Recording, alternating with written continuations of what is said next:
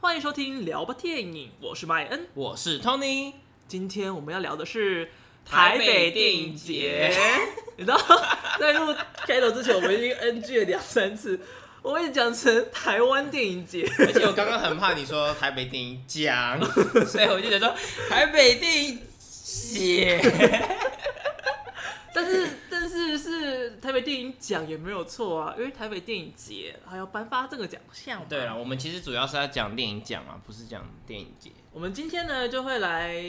讲一下我们对于看今年台北电影奖的感觉，台北电影节的感觉，然后来预测一下我们觉得台北电影奖获奖的会是谁。对，因为我们当初就是想说，不然我们就来预测一下电影奖，然后想说那我们就来看电影节嘛。因为其实这次是我们两个第一次看台北电影节，对，不过呢，因为我之前人在国外，所以我之前没有办法看到。但是 Tony 人在台湾却没有看，所以他罪魁祸首。呃讲一下原因，因为我是一个比较懒惰的人， 然后我又是一个比较重面子的人，就是我很怕影响到别人。讲一个实际的例子，只要骑那种骑机车骑那种很窄的桥，嘿嘿，我又会不敢骑太边边，我又怕我会摔车。但是后面如果有一个人一直逼上来的时候，我就会觉得嗯你就先过吧， 我就会想说赶快靠边边，不要影响到他。瞬间有点孬的感觉。，对，所以呢，台北电影节以前好像只能在 iPhone 抢票。所以就不敢抢。对，因为我觉得我每次看电影节，我都是要看快二十部、快三十部那种，然后我就在那边站了十几分钟，我会觉得很不好意思，因为每一间 Seven 通常就一一个机台嘛，是，对，所以我就很不想要影响到别人。结果这次听说可以在网络抢票，可以在家里的 iPhone 网站抢票，所以呢，我们就决定来，好，来吧，我原本是一直以为就是原本都可以在网络上抢票啦，反正 anyway 我在网上抢票超悲剧，那个网页真的是荡到一个你怀疑人生。我光我第一步抢日子，光抢到日子我大概就已经过五分钟了。然后呢，我好不容易后来选到了《亲爱的房客》，居然好不容易选好了位置，准备要结账的时候，他跟我说啊，选票失误。就它系统可能没有办法控制说到底谁先选那个位置，然后它就会在那边跑很久啊。然后，然后跑跑慢你就输了。对，我觉得它可以像金马影展一样用系就统是选系位。统选位的方式，就比较不会有，就是中间就多这个步骤，然后大家就卡死在那里。然后甚至抢完，大家抢完第一波之后又试票，然后又不知道什么时候试票，然后你就会以为没有票了，你就会不太再去注意到那个场次后续怎么样，所以就会有一点麻有烦有。点麻烦，像我为了要看《亲爱的房客》，我也是每天都很认真的守在换票社团里面，所以我才好不容易看到《亲爱的房客》。我们今年抢票非常失利的一件一个状况，不对然我们之前以前抢金马电影展，金马电影展我没有讲错了吧？金马影银展金马影展就是都比较非常长一 点，电影都影展。都抢的就是非常的好，就是要看的片基本上每一部都会抢到，对，所以以后你要看你要抢台北电影奖节节，都记得要去 iPhone 比较好一对点，没就把错面子拉高一点，或者是戴个面具 去抢吧。我吗 ？You say me？ Yes, you. OK，那值得一提的是，今年台北电影节跟去年台北电影奖跟去年一样有入围名单，因为以往是没有入围名单的。你说以往比较像是坎城影展那种，就是只对公布就是竞赛名单这样子，它就会分四大类嘛，纪录片、剧情片、动画片跟短片，然后它就会分四大类，然后说入围的，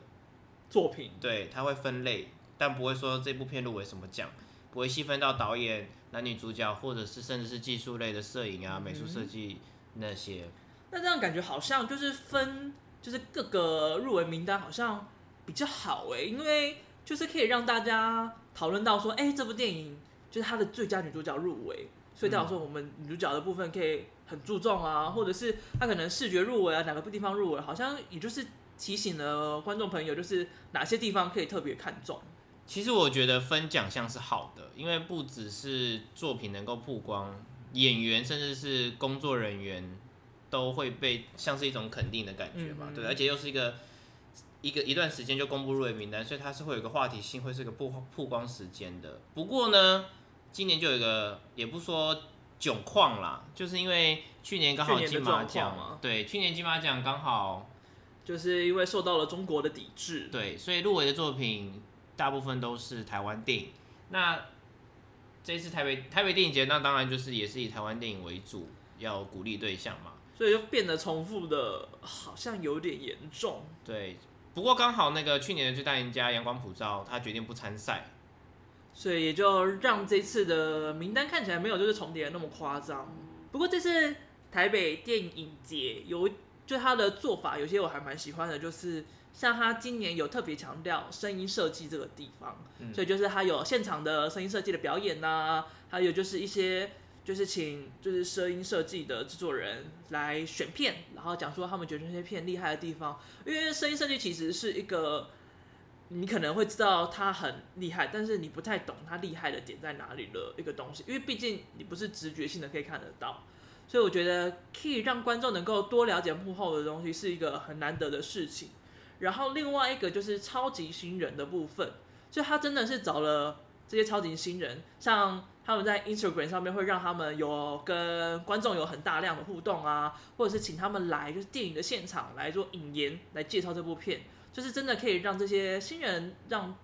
就是增加很多曝光度，让大家认识。我觉得这都是蛮好的方式，在鼓励就是台湾的营业人员。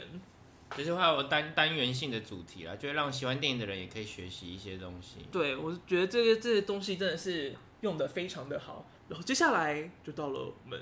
预测的时间了。 OK，那我们就从就我是们节目是不是很爱赌啊？每一个集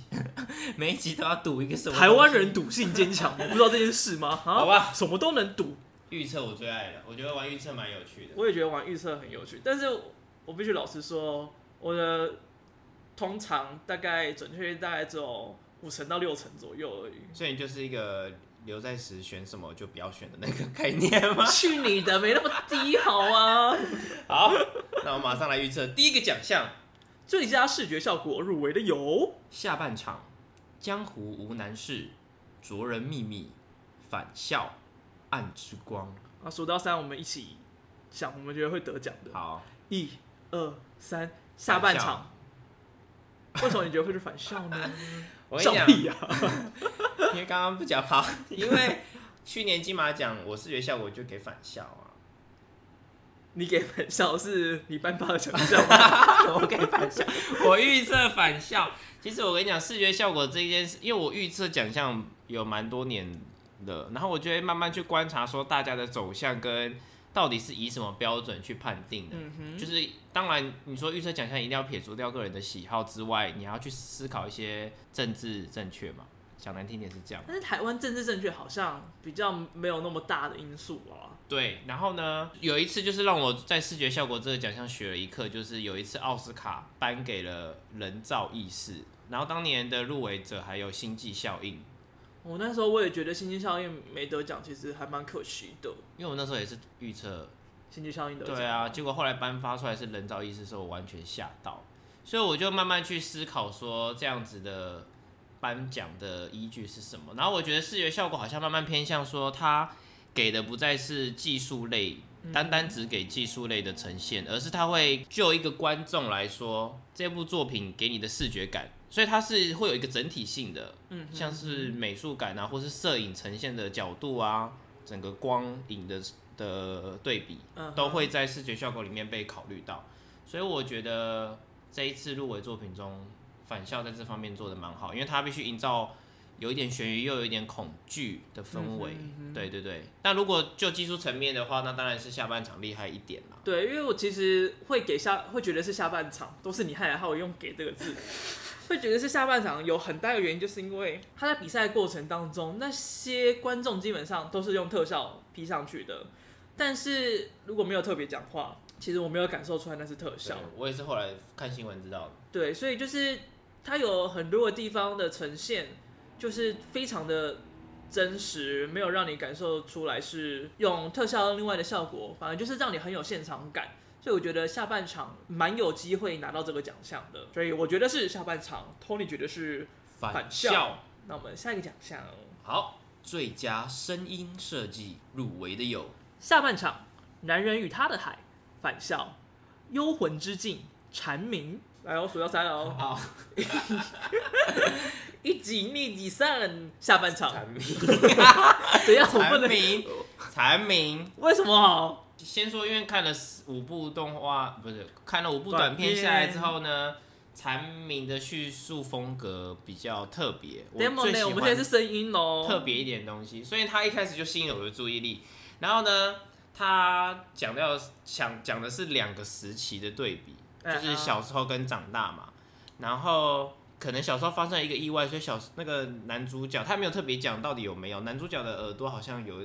就是好像没那么好。但是对我在想说，我不太确定他是故意的当下有那个状况，还还是是长久有这个状况。对，这然个后我也不就是没有特别感受出来。我喜欢他的声音设计，是因为有一段他当时有很多个声音要做，要重叠在一起，嗯哼然后他的大小声，还有他推推出来的那个声音轨道是是非常明确，就是他这个片段这个阶段要呈现的是男主角的心灵状态，还是蝉声，还是那个他那个朋友的音乐摇滚乐，对，或者是那个心灵的声音，就是他的层次是做的蛮好的，然后也会让观众陷进去。就是他的音乐很能够，声音很能够把对观众带到那个电影当中。而且他也有呈现出那种虚实感，然后 g a r i m a s t a 我个人的话呢，其实我比较一开始就把短片给剔除在外，但是你不要一个摇头，但是我会剔除的其中一个很大理由，是因为我之前曾经看过一个战争片，然后它的音效、音乐的声音的使用，我就不是很喜欢，就是因为像在运动、在战争的时候，你会有很多像是爆炸声啊，或者是那些加油欢呼声，感觉好像很可以用重复素材的东西。但是假如你真的是重复素材用的比较多，你可能看到电影的中段后半，你就会有一个很重的疲劳感在那边。哪部战争片？我想知道一下，讲出来我，有点忘记那报上个名来。那个我那个那个加菲演的吧，哦，然后就是就是我知道他在他就是为了信仰在战争上救人的那一部，我知道，我知道，我知道，我知因为他那道。个爆炸声好像几乎都是一模钢一铁样英，雄，对对对对对对对，但是就是大小的变化、远近的变化，但是那个素材都有点像，所以看到后面 OK，你就会觉得好像有种就是在念经的那个嗯嗯，感觉就出来了，所以就是那个疲劳感那次对我印象很重，所以像战争或者是运动赛事，如果处理的很好，我就会觉得他非常的厉害。然后下半场在这方面的处理就真的很不错。然后还有另外一件事情就是，他哥哥是带助听器嘛，然后其实一直以来都很疑惑他的助听器到底是因为他听得很不清楚，还是他完全听不到。他就是有透过就是声音的方式有点表达出来，他是他只是听的不是很清楚而已，不是完全听不到的程度。所以我觉得就是它的蛮多暗示性跟整体的调度的声音都使用的很不错，所以我觉得他应该可以拿下这个奖项。所以我觉得下半场我认为是蝉鸣 OK，下一个奖项最佳造型设计入围的有伏魔殿、江湖无难事、卓人秘密、返校、幽魂之境。准备好了吗，马准备人好先生？了，最佳造型设计预测的是三二一，江湖无难事。其实我觉得这个好像不会太有悬念呢，就是一个删去法，我是用删去法的方式去想的啦，因为我就是很喜欢特别或是需要从头发想的嗯哼东西，所以我觉得《江湖无难事》比较有这个样子的意味。它也不能说，因为它毕竟是僵尸题材嘛，比对较不真实嘛，就是它是比较是一个架空的世界。有没有架空对啊，它啊？本来就是拍电影啊，我跟你说，它就是对一个你要自己去想象那个世界的样貌是什么嗯，哼嗯哼所以你的造型也是需要去思考。思考跟筹划的范围比对较广对一对点。对对，而且他其实我觉得他很多细节都做的蛮不错，就是他那些僵尸很多是像过水的方式，就是没有出现很多，但是他的僵尸的绘制都非常的漂亮。嗯然后像那个妖雨体鼻子掉下来啊，就是他细皮的那边，其实我觉得他像那个鼻子的细节啊，都做的还蛮美的。我有想过要不要给伏魔殿啦，因为我觉得伏魔殿整体看完让我惊艳蛮多的，然后我觉得它只有入围这个奖项有点可惜。但我觉得他的视觉那个美术设计我还蛮喜欢的耶。对啊，老可实是说它也没入围，然后它视觉效果也没没入围，它连短片也没入围耶，是有点可惜啦，就希望他明年。希望他今年金马奖立法院可以替他挽回，对， 逃出立我法还院。我还没有看立法院，但是我还蛮期待的。工作设计应该起码要入围一下吧？对，好，所以我们两个都觉得是江湖男士。对，下一个奖项最佳美术设计入围的有江湖无难事，卓人秘密，返校，菠萝蜜，亲爱的房客，数到三，一二三，返校卓人秘密，返校，返这么校大。这么大声干嘛、啊？ 先讲，就直接讲理由 啊。我刚刚讲视觉效果的原因，我觉得跟他的美术设计有相辅相成的效果，嗯彼此陪衬，然后彼此加分的。我觉得他的美术设计如果不成功，他的视觉效果也不会如此哼，哎、嘿，惊艳我。他就是在一个废弃的学校嘛，然后他既要有电玩感，又要有那个历史感，嗯哼嗯然后又要营造那种阴森、恐惧、未知的感觉，所以我觉得他的美术上做的蛮好的哼。，你知道那个拍摄地点就在我的家乡那边吗？在屏东吗？对，而且就是会小为什朋友么？会偷偷闯闯进去里面当鬼屋在玩的那一所以种。那个学校是真的废弃了，那个学校是真的废弃的学校，而且废弃的还蛮漂亮的。废弃的还蛮漂亮的。对，所以就是也会有那种废弃摄影社团跑去里面拍照。所以就像后半段那个他长大之后回去学校的那一个对对对，感觉就是吗那一个。返校。那请问一下，先生为什么选《主人秘密》呢？我觉得《主人秘密》很厉害的点就是它整体的光影、整体用的素材，它的一致性呈现的非常高，而且像是那个在在医院那一个景嘛，在还有还有在那个圆山大饭店，不管是他在拍摄的那个拿着刀拍摄那个长镜头，或者是他最后面学狗的那一段，就他用的素材算是很精简的，嗯，然后它的光线调整的非常的好，它的摄影弄得非常的好，就是我觉得跟其他的比，就是它用的元素较少，但是它给出来的氛围跟强度好像又略高一点点，然后整体的调性又都非常的合乎那个感觉，就是让那个一体性非常的漂亮，所以我觉得在同样高度的状况下，它可以这么做做的这么简洁，是非常厉害的一件事情，所以我觉得最佳美术设计我会认为是卓人的秘密。而且他红用的蛮多，但是不会让你觉得太多余，不会不会说过重多复性，对，就不让有你层次那么的在。疲劳。然后就是每个红，就是让你觉得是同一个调性的红色，但是它的层次变化都显现的很美。没错，但我还是选返 校。嗯，反正我觉得是卓人的秘 密。好了，下一个奖项最佳剪辑入围的有下半场《卓人秘密》返校阿紫波罗蜜得奖的是， 好，我觉得预测三下半场 啊，不好意思，我现在出来。嗯我也是觉得下半场啦，因为我剪辑的话，我是想到去年不是今年出奥斯卡的得奖者《赛道狂人哦》，，对他就是在最后一场竞赛的时候，他要呈现出法拉利大佬的表情嘛，然后福特大佬还有福特尖嘴猴腮的那个 GY 佬对主管还有两个主角，嗯哼，他非常多个角色要呈现，然后呢又要去顾及到说观众看赛事的紧张刺激感，嘿嘿然，后要去揣摩每个人的心境，要去带带整个场景。我觉得他剪辑的节奏很好，而且我觉得它有最难的一个点是，那个赛事是好像是两天还是好几天，嗯嗯所以就是要把那个感觉剪出来，那个天数的感觉剪出来，同时又不会让观众觉得，他说啊怎么会这么久？我觉对，得他就是整体的掌握啊，非常的真的是非常的厉害。不过呢，就是除了下半场这一部以外，我还有想特别提到一个啦，但他不在入围名单里面，是蔡明亮的日子。哇哦，因为我昨天才刚去看日子回来，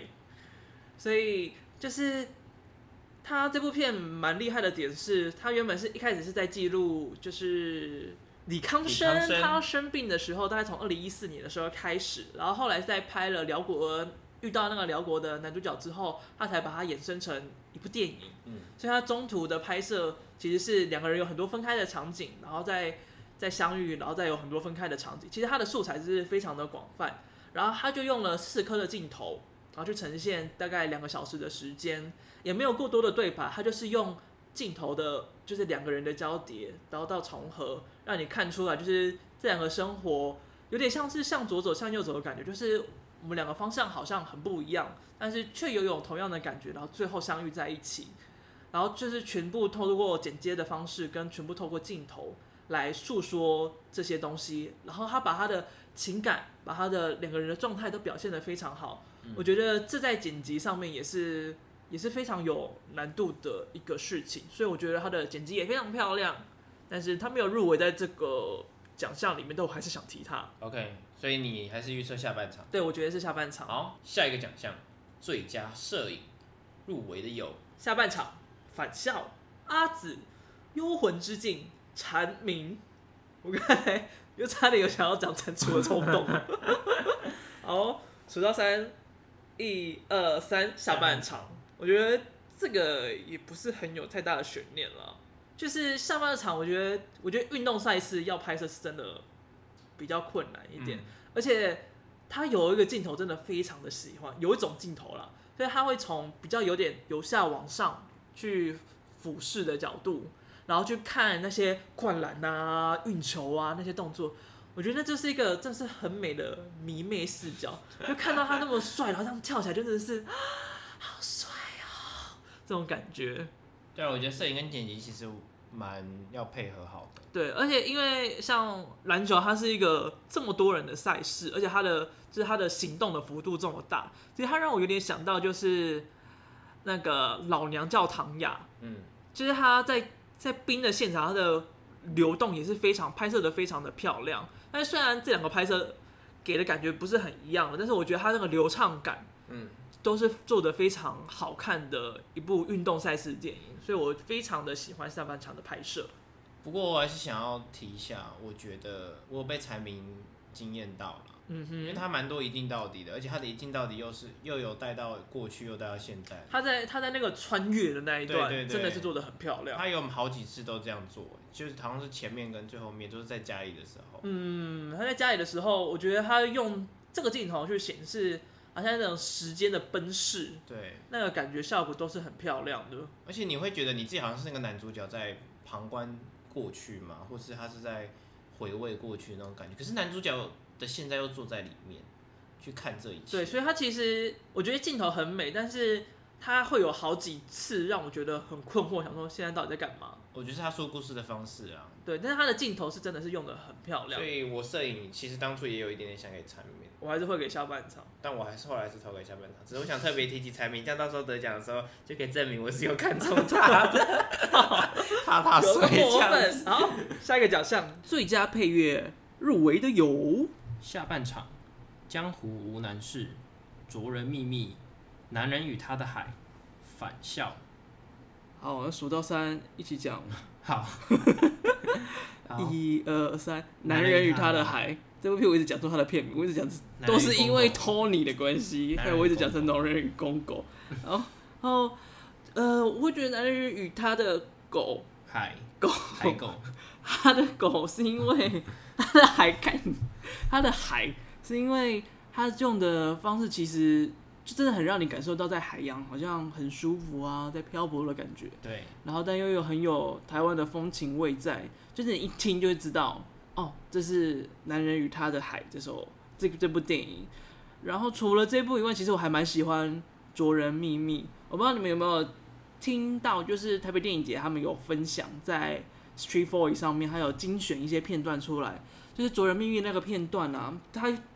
背后有一个小小的，很像那个电影在放映或者是录电影那个咕咕咕咕咕咕的声音，然后就会胶片的声音，对对对对对，就会直接让你联想到，然后再加上它有一些很尖，但是又很细微的声音，就是很像有东西就是在天花板之类，就是密慢慢密密的往你的方向爬过来逼，近那种感觉，对所以我就心理压迫，就是对对对，就是这种感觉。所以就是你光听到这些元素跟它的呈现方式，那种悄悄的、慢慢的，很像独夺取你性命的感觉，就会让你直接联想到，哦，这一定是卓人秘密的配乐。很鲜明的风格这样，就是那个风格很鲜明，然后又跟电很影搭配那个电影，对对所以我就觉得这两部最让我印象深刻。但是我还是觉得我比较喜欢《男人与他的海》的音乐。下一个奖项最佳编剧奖入围的有下半场，主管再见，江湖无难事，卓人秘密返校，三二一，卓人秘密主管再见为什么是主管在 任？因为再接烟火，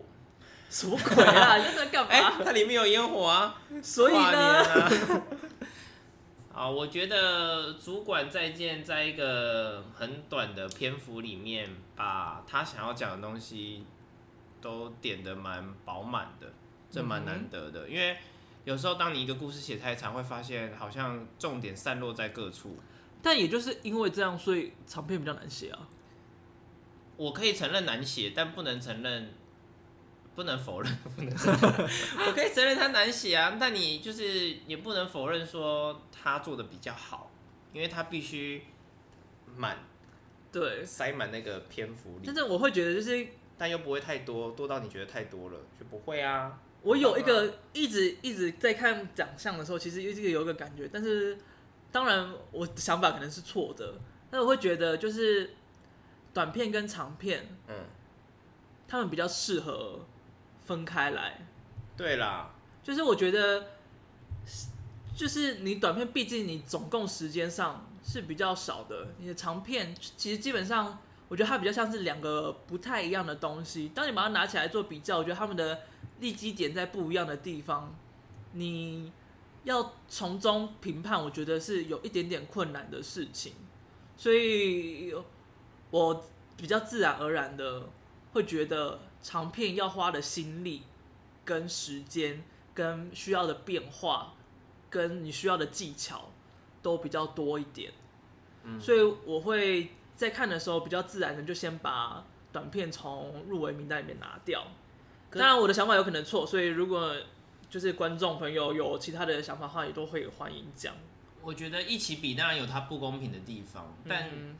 就现在就会很尴尬的是，台北电影奖决定这样做，但他似乎报名的件数又不够让他去做这件事情的感了觉。解然后或者是说，其实短片要分到男女主角的奖项也不够多，对，所以就觉得有一点点就某种程度也是在小难鼓啦励啦。对啦，所以我会不不去考虑说它是长片还是短片，就凭当下的感觉去选择。我会选《主管再见》。但是因为相较起出去玩那些其他的转折，就真的是多了很多，所以就是我觉得在编剧上面要用到的技巧跟需要考量的事情就多很多。像我会选《卓文的秘密》，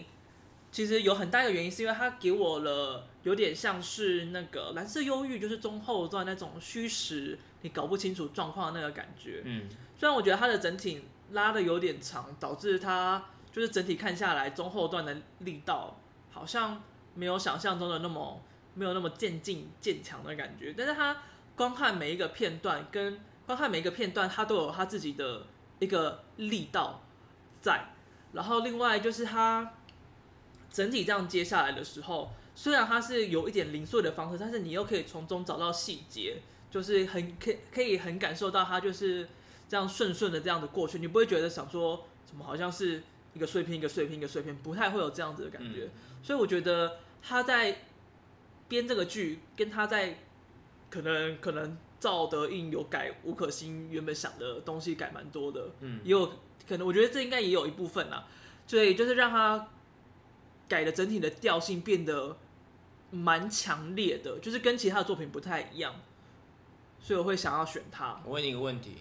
那如果嗯哼这段太多余，后来就把它剪掉没关系。你觉得《越来越爱你》是一个好剧本吗？我觉得是哎、但是在剧本界里面会觉得他的剧本很普通，呃因为他的故事就只是两个人追求梦想，而是导演后来决定呈现的方式很不一样。因为当时我在预测剧本的时候，我就一直被这件事情困惑，就是剧本到底是呈现出来的样子吸引你，还是它故事的最初的核心跟原型？所以我后来在预测剧本的时候，我都会试着把这个故事用一句话讲完，然后我就看哪一个故哦事蛮特别，我就会选哪个当剧本讲。所以去年金马奖的《幻图》，我就预测对。这么说也是，因为毕竟你在一部片的呈现，你不是编剧写怎样就是怎样，你还要看导演的安排跟后来剪辑的状况，所以其实有可能电影的呈现的模样跟编剧当时写出来的模样是不一样的。但是，呃，《La La Land》我会觉得它的故事当然是很漂亮，但是它的剧本好像特别性没那么高，嗯所以我会觉得是不错的剧本，但是我不会是觉得是非常厉害的剧本，嗯，就是那个感觉还是有一点点不一样啦。呃、但《佐人秘密》可能是故事不错，但它呈现出来的东西好像没有撑起它要表达的那个力道所以呃所以我只有觉得他的，balance is，就是哇哦编剧的地方应该是蛮不错的，但是整体的呈现没有我想象中的那么好。我比较，所以我觉得他就是跟《拉拉链》比较，对，就就是是两那个平衡点是对相反的所以感觉所以我觉得主管再见厉害的地方是他两边都做的很好，但是毕竟这个奖项只有看编剧的部分啊，故事的部分，啊所以最佳编剧奖是看着剧本评分还是看着电影评分？这个我倒是不知道哎、我觉得是看看着影。电影啦，我觉得应该是。对啊，那这样子主管秘密。我觉得呃，我觉得我想先讲一下《主管再见》在演什么。《主管再见》它是在讲少年抚育院的故事，它就是全片几乎都聚焦在雅马哈监狱里面。应该 Yamaha 严格说起来算监狱吗？算监狱对不对？少年管制所，所以它也不是抚育院，它跟巫建和在《阳光普照》里面的那个地方是一样的嘛？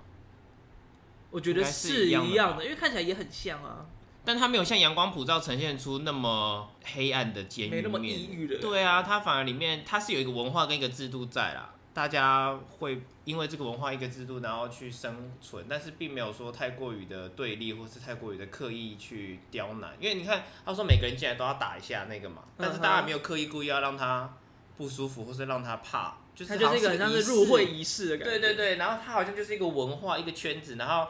这些人又是跟我年纪比较近的小孩子，然后他也屁啦， 小我没多少吧？你现在是在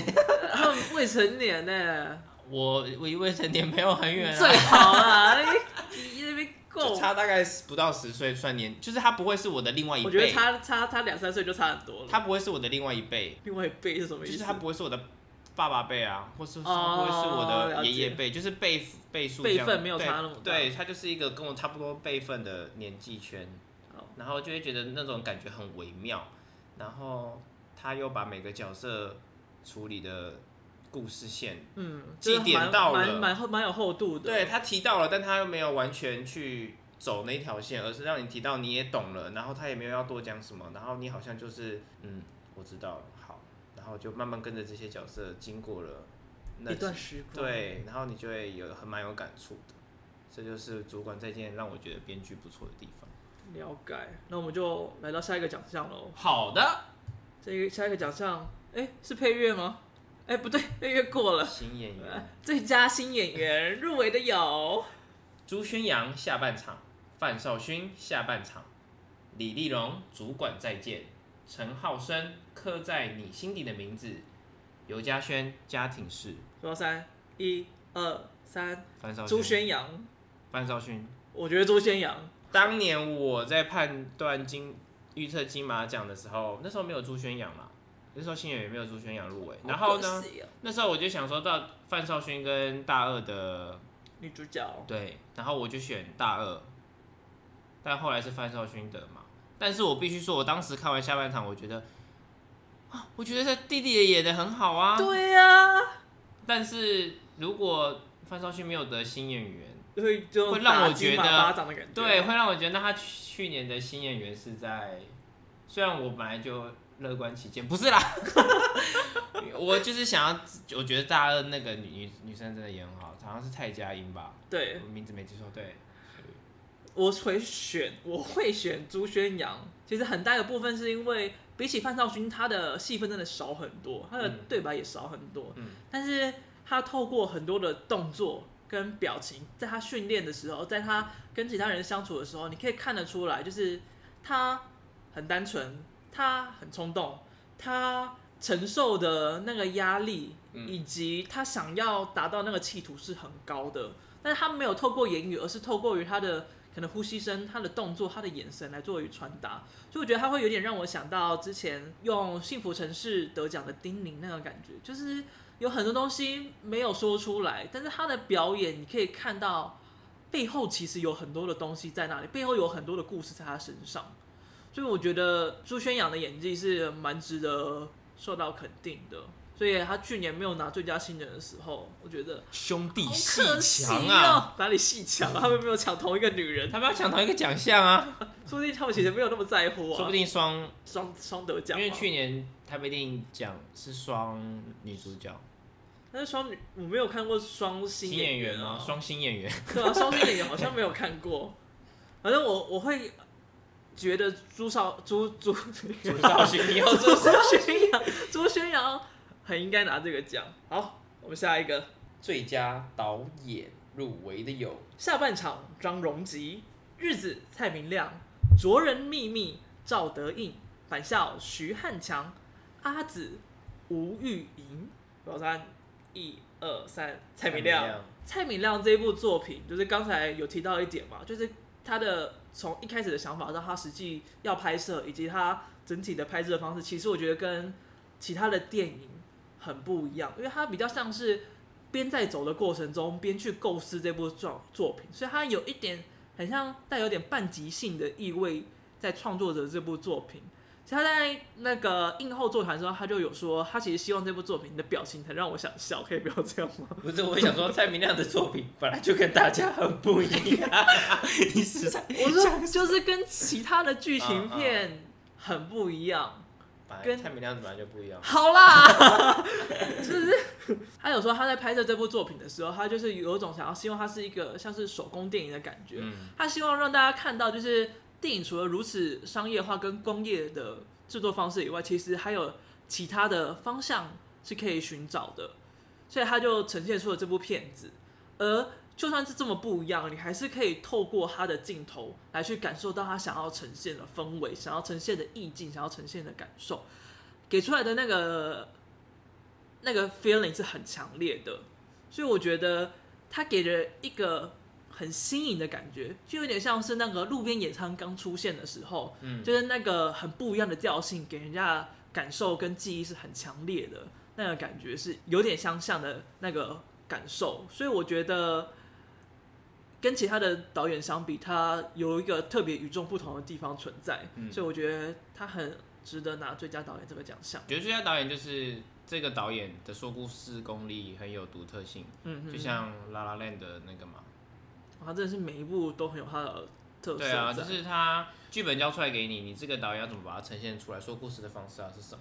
然后因为我是听麦恩讲日子在讲什么，还有看一些朋友看完电影之后的分享，我觉得他的呈现方式给他了一个特别的呈现方式，所以我觉得确实是蔡明亮，或许蔡明亮就有可能连续两年拿最佳导演。就期待一下喽。而且这是好不容易又看到蔡明亮导演的剧情长片，原本他说他不要拍剧情长片嘞，嗯，这部这真的是蛮意外诞生的，所以蛮值得看的啦。虽然现在上映时间还没有确定，不但一定哎是我觉得可以期待一下对这部作品。蔡导蔡导的作品，就是蔡迷一定会很喜欢。对，不熟悉他的朋友，请你准备好振作一 点，精神打起来。他 在那边讲的时候真的是笑死我了。 好，我们下一个想象最佳女主角入围的 有。 女配角，最佳女配角入围的有张婉如、女鬼桥、姚以缇、江湖无难事、吴美和、那个我最亲爱的陌生人、丁宁、残值、陈淑芳、亲爱的房客。数到三，一二三，姚陈一淑婷芳。 你看是个迷弟的模式嘛？那个叫喊。我是为他去年抱恨复仇，其实我觉得我一开始在看的时候有一点点疑惑，想说到底后面那个人妖的时候是人妖吗？就是还是跨性别，反正就是嗯，另外那个变性人，变性人的角色，我一度以为是换了另外一个演员，所以当我知道那其实也是姚以缇在演的时候，我还蛮觉得蛮 surprise 的。就是声音给别人配而已，这样。对，但是那个真的他真的是表演出另外一个不同人的感觉。好了，我拿出我专业的 观点来说，我选姚以缇纯粹是就是为他去年没拿金马奖抱抱恨一下。但你有没有要补充他觉得厉害，觉得他厉害的点吗？他厉害的地方就是他一人分饰两角嘛，又演尸体，又演女生，又演男生，对不对？又演女主角，又演老大的女人，又演脱脱衣舞娘吗？钢管舞郎舞娘，反正就是跳舞。，对，就是他很多角色而且两个人嘛，嗯所以难度上是大的。但是你要说内心层面的东西，当然就比较少，因为这出剧比较偏喜剧搞笑风格。但是他要能够呈现这么多面相，而且真的给你不一样的感觉，我真的是觉得蛮厉对害的。，但我们都知道颁奖都喜欢走内心戏嘛，所以喜欢走悲情苦情的角色，所以嗯厨房姐，感觉就是蛮蛮有可能的一个名单，而且陈淑芳阿姨她在里面真的是演的非常的令人揪心，嗯，因为她里面是演一个演一个糖尿病患者，然后她在治疗的过程当中，其实她知道自己不会好，然后她又要顾虑到那个小孩，但是她又没有很想要承认那个男主角的时候，其实她的内心是有很大的纠结在的，然后她又不会想要拉下脸。所以就是她那个她那个心设的很高，嗯但是她顾忌的点有很多，这些就她内心的小纠结，其实都呈现的非常漂亮。而且就是有很多地方，就是他看到其他的患友就是的状况，然后再担心自己的未来，他对于自己的生命的害怕，那些表现也都非常的漂亮。然后其中，但是会爆雷就不讲好了，不要讲，不会要爆讲雷，就不讲，我还没就是看哦，他。尊重一下哦。他后面，他蛮后面，就是他最让令人哭的那一段，他最让令人哭的那一段真的是演的很好，真的就是尤其呃，我的阿嬷也是糖尿病患，她已经不在了，就是在画铁的那个西尊吼，就是真的会让我想到我的阿嬷，就是她有很多地方。就是真的会唤起你的记忆跟唤起你的感觉，你不觉得在看电影，就是真的觉得在看你阿嬷的感觉。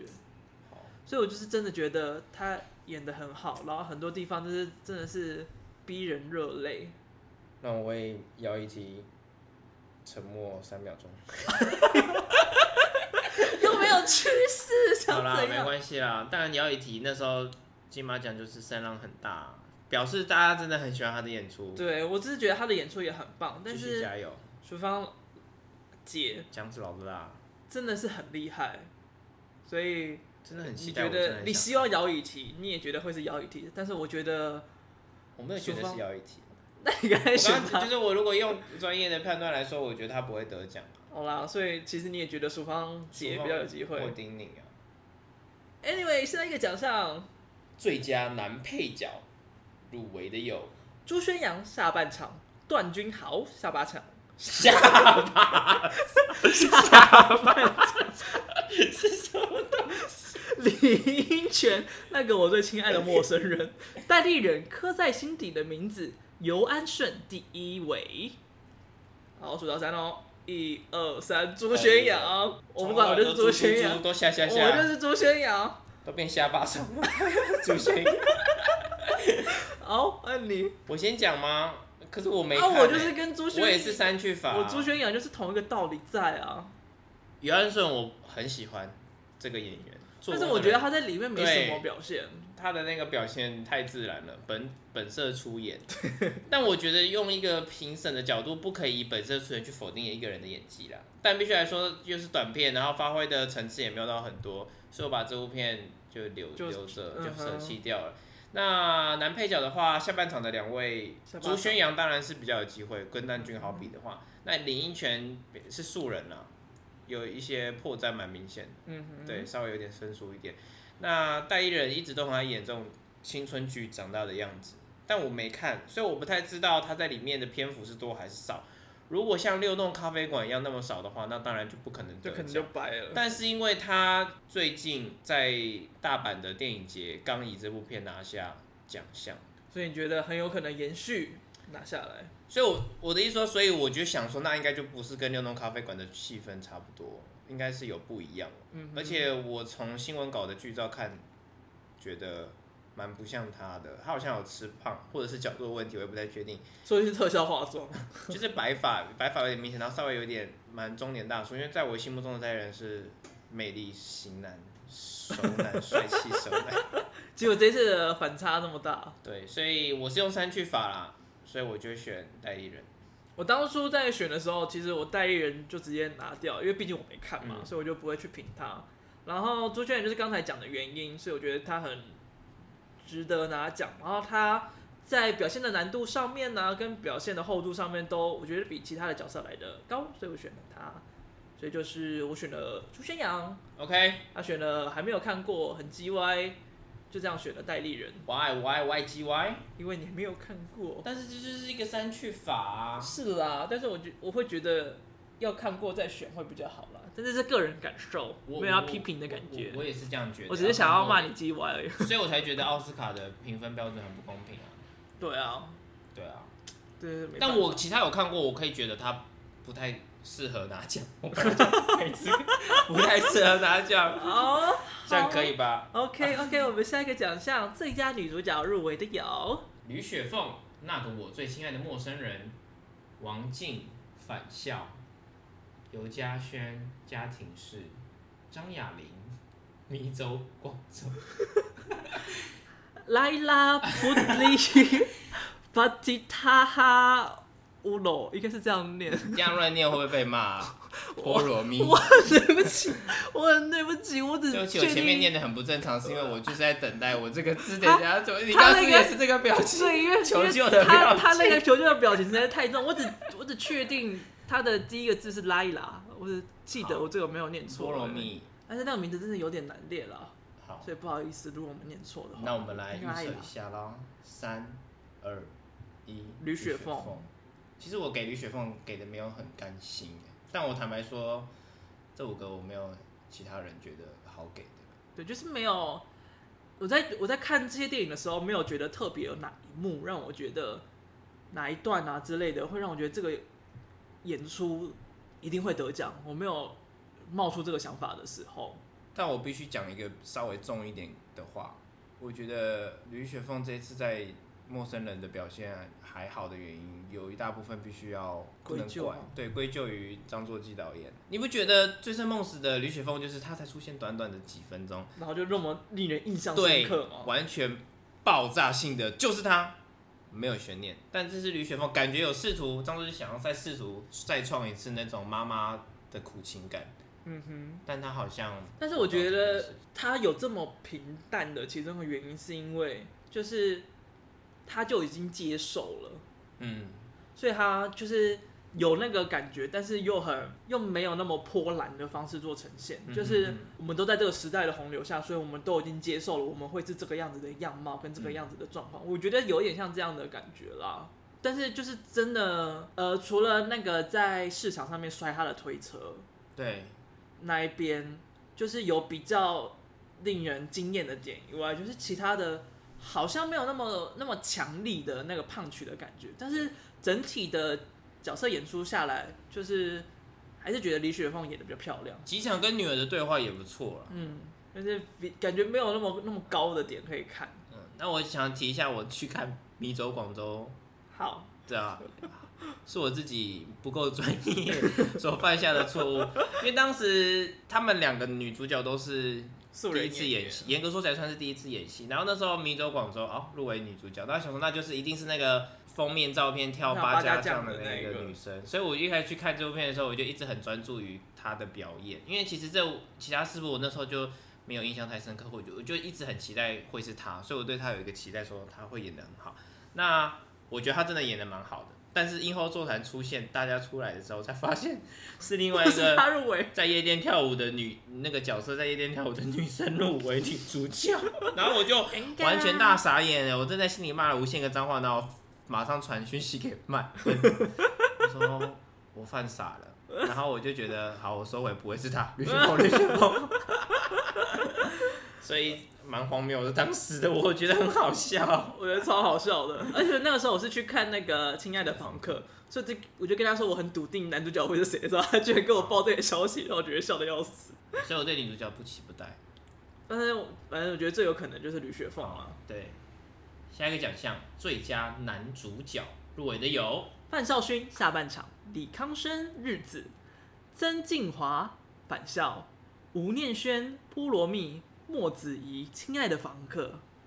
三、二、一，莫子仪认。同。因为这这一部呢，头你也没有看因为我到这，一个奖项没有看日子，也没有看房客，啊，我全部都看了。我再拿我以往善用的删去法来说，去去去，我就觉得只有一 个生跟墨子怡其中一个会得。我会觉得墨子怡是因为它里面有很多的片段，它有一点算是比较一节一节一节的去推演，就是有、呃现在、过去、现在、过去这样子的方式。我突然忘记那个专有名词叫什么，对不起。然后，所以你在看他的演出的时候，你会觉得有一种为什么他好像憋很凶，然后为什么也很凶，对，就他的情感方面，就是他压抑好像很压抑的，压抑的很重。然后他之后再回推他的过去的时候，他就会呈现给你看。哦然后他有很多地方也是很细节的那个情感的表现，嗯嗯嗯就是他很难过、很紧张，然后接下来又很感动，就是他就是那个有很多地方会让他就是情绪的波澜转折，跟他要进行的压抑或释放的程度都不一，所以会我觉得很需要他的投入跟很需要他的技巧在里面，所以我觉得他非常非常非常有机会拿这个奖项。有啦，这部片一出来就知道说是一个感情会蛮浓厚的片，嗯所以演员的发挥空间应该蛮大的。对，像莫子怡跟陈淑芳阿姨，还有那个小朋友，嗯，不好意思，我忘记小朋友叫什么名字，他的演出也非常的精彩。这部片的群演都是非常的非常的厉害，所以这部片其实我觉得蛮可蛮值得去戏院看一下。它今年十月会上映，然后莫子怡可以表现可以展演的。的 range 又非常的广大，而且它呈现的效果又非常的突出，所以我觉得最佳男主角应该就会是他拿下了。好，期待，我蛮期待看到这部片。好，记得要去电影院好好的欣赏一下，真的是很值得一去。哎、哎，他把阳明山拍超美了，阳明山吗？对，真的超美。期待。我好想去爬山哦， 看了之后。呃，好， 再见。 好期待一下。下一个最佳短片入围的有，主管再见，幽魂之境，第一位，家庭式，蝉鸣，好，说到三，一级逆级上，主主管管再再见见。其实我觉得这部片没有很大的悬念，就是《主管再见》是里面我觉得它的完整性最高，嗯嗯而且它的剧本角色都很丰富，而且它给人看的点就是会让大家比较出其意料，对。所以我觉得就是最最具有亮点的就是这一部。那你自己最喜欢的也是《主管再见》吗？我最喜欢也是主管再见，但是其实家庭式我也蛮爱的啦。就是家庭式，它侧写的是一个比较特别的家庭状况，虽然它好像没有特别要讲什么的感觉，但是他跟他阿嬷的情感，还有跟那个大姐姐的情感，就是他的那个冲突都做得很好。我就直接讲好了，因为就是短片可能大家比较不容易去看到，像他跟他阿嬷，阿嬷就好像有点就是要拿，就是在利用他的感觉啊，就是拿他的钱叫他来，就是服侍大家端水上菜啊、买菜这种感觉。但是他们又有很可爱的家庭互动在，但是那个女孩小女孩又常常要提防阿嬷，嗯就他们两个冲突点。然后她跟那个便利商店的大姐姐，就是大姐姐一直有想要帮她，我觉得就是大姐姐好像在她身上可以看到她以前的影子的那个氛围。然后那个小女孩又不想要，就是靠别人，所以他们两个的那个冲突感又做得很好，然后整体前面都是给你一种很舒适，然后看得到这个小孩就是状况跟别人很不一样，然后到最后突然又以就是比较特别的方式来做结尾，然后又给人家就是有一种不同的，就打开另外一扇窗，打开另一扇门的感觉，嗯嗯嗯就是那个感觉非常的舒服，然后又让人家有点小清新的氛围在，就是蛮令人惊艳的，但是还是主管再见感觉比较完整，嗯，所以我最后选的主管再见。我个人是还是最喜欢蝉鸣啦，但我刚刚有讲过为什么喜欢它的点，所以、嗯对蝉鸣是我喜欢，但我觉得它确实会让人家不知道他到底想要表达什么哼。对，因为其实，在看产品的时候，我有好几度想说，金马喜安壮，我现在只是不是我现在我就是被他的叙事方式惊艳到，就是、嗯因为毕竟其他四部都比较。也不能说中规中矩，就是比较比较可以想见的表达对方式比较很自然的方式去讲一个故事。嗯那蝉鸣有设计过一些内容。就相较下来对会突出蛮突多的。出一点，对，这是我个人的想法。 OK，那我们就来下下一一个步奖项喽。最佳动画片，入围的有大冒险铁路、六道轮回之可怜达人秀、多云时晴、蓝色独白、Puppy Love 三二二一一多云时晴。其实我觉得这一部就是多云时晴的立足点就跟别人不一样，因为其他部应该就都是毕业制作，然后达就人秀只啊是有毕业制作，我觉得它看起来的像是毕业制作。OK，就多云时晴，你要不要讲一下为什么你对达人秀这么的狐疑？不要浪费篇幅讲这部片可以吗？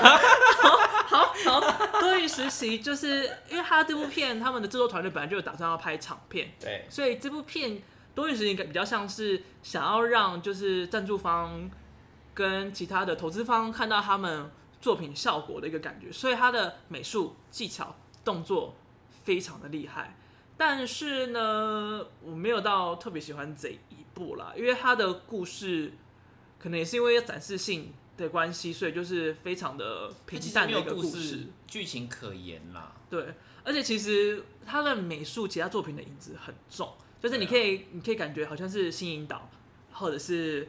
那神个奇男孩， 《蒸汽男孩》，或者是 Ben Ten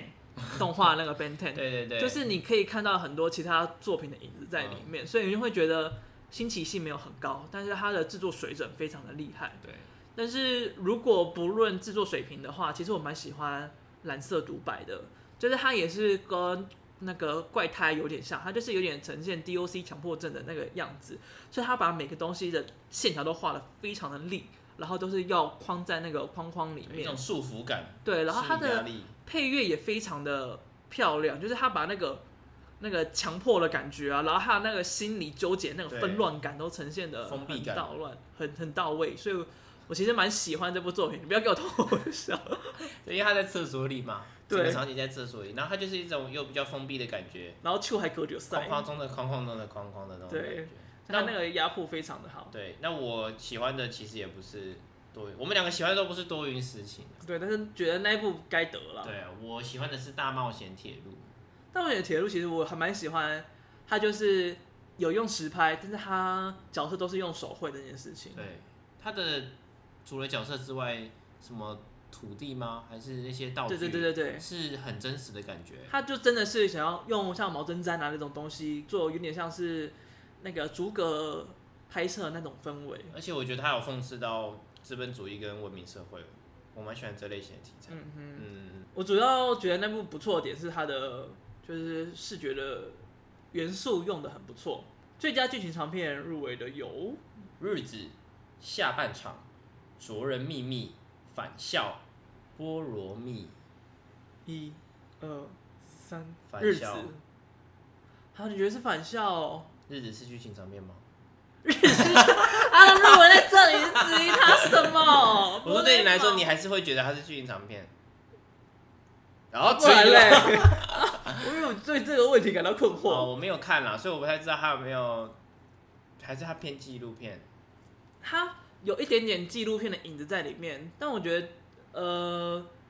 主要也是因为它很写实的嗯，去、去让你看到那个小康他在生病那段期间的样貌，嗯，然后也有一个很大的原因是因为它本来就是要记录小康生病那段期间，所以就是它有一部分确实就是纪录片的感觉，然后就然后直到后面他还决定把它变成一个剧情长片，但就是因为它呈现的方式很不相同，但是又能让你感受到它故事想要传达的感受，所以我觉得跟其他片比起来，它特别不一样，然后给你的感受力度也稍微比较高一点，所以我觉得我会给它啦。但是不是它的话，我会想给下半场。我忘记跟你讲一个不成文的规定，导演跟剧情场面不会是同一个人吗？不是，就是就剧情长片的得奖，金马跟奥斯卡都是这样。我不太被理解，我不确定，因为才半集而已。嗯哼，就是那个得奖者一定要入围导演跟剧本，这在金马奖是百分之百普遍的。但是他没有明文规定啊。对对对对，就是一个很不成文、不约不俗、不约而同， 不是不是有一个俗的成语，不不落俗套， 不什么成熟。不不什么成好熟，作为一个国文老师，还讲不出成语，对的一个小小很微妙的地方哎、都是这样子、因为我之前有做过一篇文章在讲数据，用有我用记数得据你去年有跟我讲过这对，件用事数情，据分析，然后我就发现这件事，我突然想到的啦，因为我并不会质疑日子可不可以拿去隐藏，每次我突然想到这件事情， OK，所以你觉得所以我觉得是返校，因为我觉得返校的完整度蛮高的。但不我能说它好看或不好看，因为它毕竟争议蛮大的。对于喜玩过电玩的人，或是没玩过电玩的人，它争议都蛮大。我是没有玩过电玩的人啊，但我单纯论一个全白的状态去看，我觉得它确实完整度很高，无论是各方面技术或是剧情。我觉得可能真的是因为我看玩过返校啊了，所以我就觉得它改编的好像有一点薄嗯，的那个感觉，所以我会觉得呃不错，然后很特别，就是以这样的题材来做，但是我不会觉得跟其他不比，它会是最佳剧情长片，了解。所以你还是会选下半场？我会选日子啦，如果没有就是没有日子子的话，我会选下半场，好啊，没关系啊。好啊， 那剩下最后一个奖项了。百万首奖。对，百万首奖就是就四大类：剧情长片、纪录片、动画片跟短片，选一个，其实我有点纠结，因为我们看过都觉得不会得，对不对？对，我对啊觉得会得的在纪录片里面。没关系，反正就预测就是好玩嘛。你选好了吗？好，选好了，三二一，男人与他的海阿扎伊兰其实这两部纪录片的评价风声都很高，对啊，就是它呈现了一个不一样的生活，而且又是很台湾特有的一个对风貌，所以我觉得这两部都还蛮有机会，就是蛮应予以鼓励，然后又是拍摄的非常不错的作品，所以觉得我也是这两部片很纠结啦，因为我觉得相较于最佳什么片跟百万首奖的相比而言，百万首奖的鼓励。对，鼓励性质会比较大，啊，最嗯佳什么什么片可能会希望说你够专业、够完整，嗯哼，就真的是选一就个最突是出的，可能要变成一个典范的感觉，这样讲会太重吗？有一点点，但是可以理解你的意对思，嗯对对对。对，所以我觉得百万首奖可能是会有一个鼓励题材，希望帮助一些，也不是帮助，就是希望鼓励一些创造比较少人知道的题材的故事的一些电影工作者可以继续去做这样的尝嗯哼试。嗯哼像去年的那个得主就是去年火车经过的时候，是一个不到半小时的纪录片。对，所以《百万首奖》我觉得鼓励性质居多啦。然后这两部我们刚刚提到这两部，当然都是非常有台湾独特性，然后也是一个台湾人比较少会去触碰到的面向。嗯对，我觉得蛮好的， 我觉得蛮蛮值得被大家看到的，尤其他们两部片在台北电影节的那个观众票选都一直哼，都高在居前榜三上，名呢，是这我真们的当很初厉害欸。始料未及的。对，嗯原本以为可能最前面会是无声啊，对啊，因为之纪类录的片，感觉大家比较少接触到然。后没想到这次纪录嗯片大家这么喜欢，有点让人家惊讶。那我们奖项预测结束了，好， 就说那以上就是我们台北电影奖的预测。那颁奖典礼会在七月十一号，礼拜六展开。到时候就来看看我们到底预测的准还不准。但我觉得还是觉得我预测的准度会有点低，没关系啊，就来嘛。到时候如果我们的频道 到金马奖还在的话，我们再来玩一次。好啦，我如果低于五重，我想自杀哎、为什么？不会啊，我觉得预测都很好玩啊。好啦，好玩就好，好玩就好。那如果你想要看到我们谁预测比较少的人要做什么惩罚，欢迎留言告诉我们。因为还想不到，麦恩是一个尺度很大的人，不是你吗？关我屁事啊！ 我是一个，我刚刚讲过，我是一个很怕麻烦、影响到别人的害羞小男子。你们就是很骚包的人。好，那今天的节目就到这里哦。好啦，就特别电影讲见喽，好，拜拜，拜拜。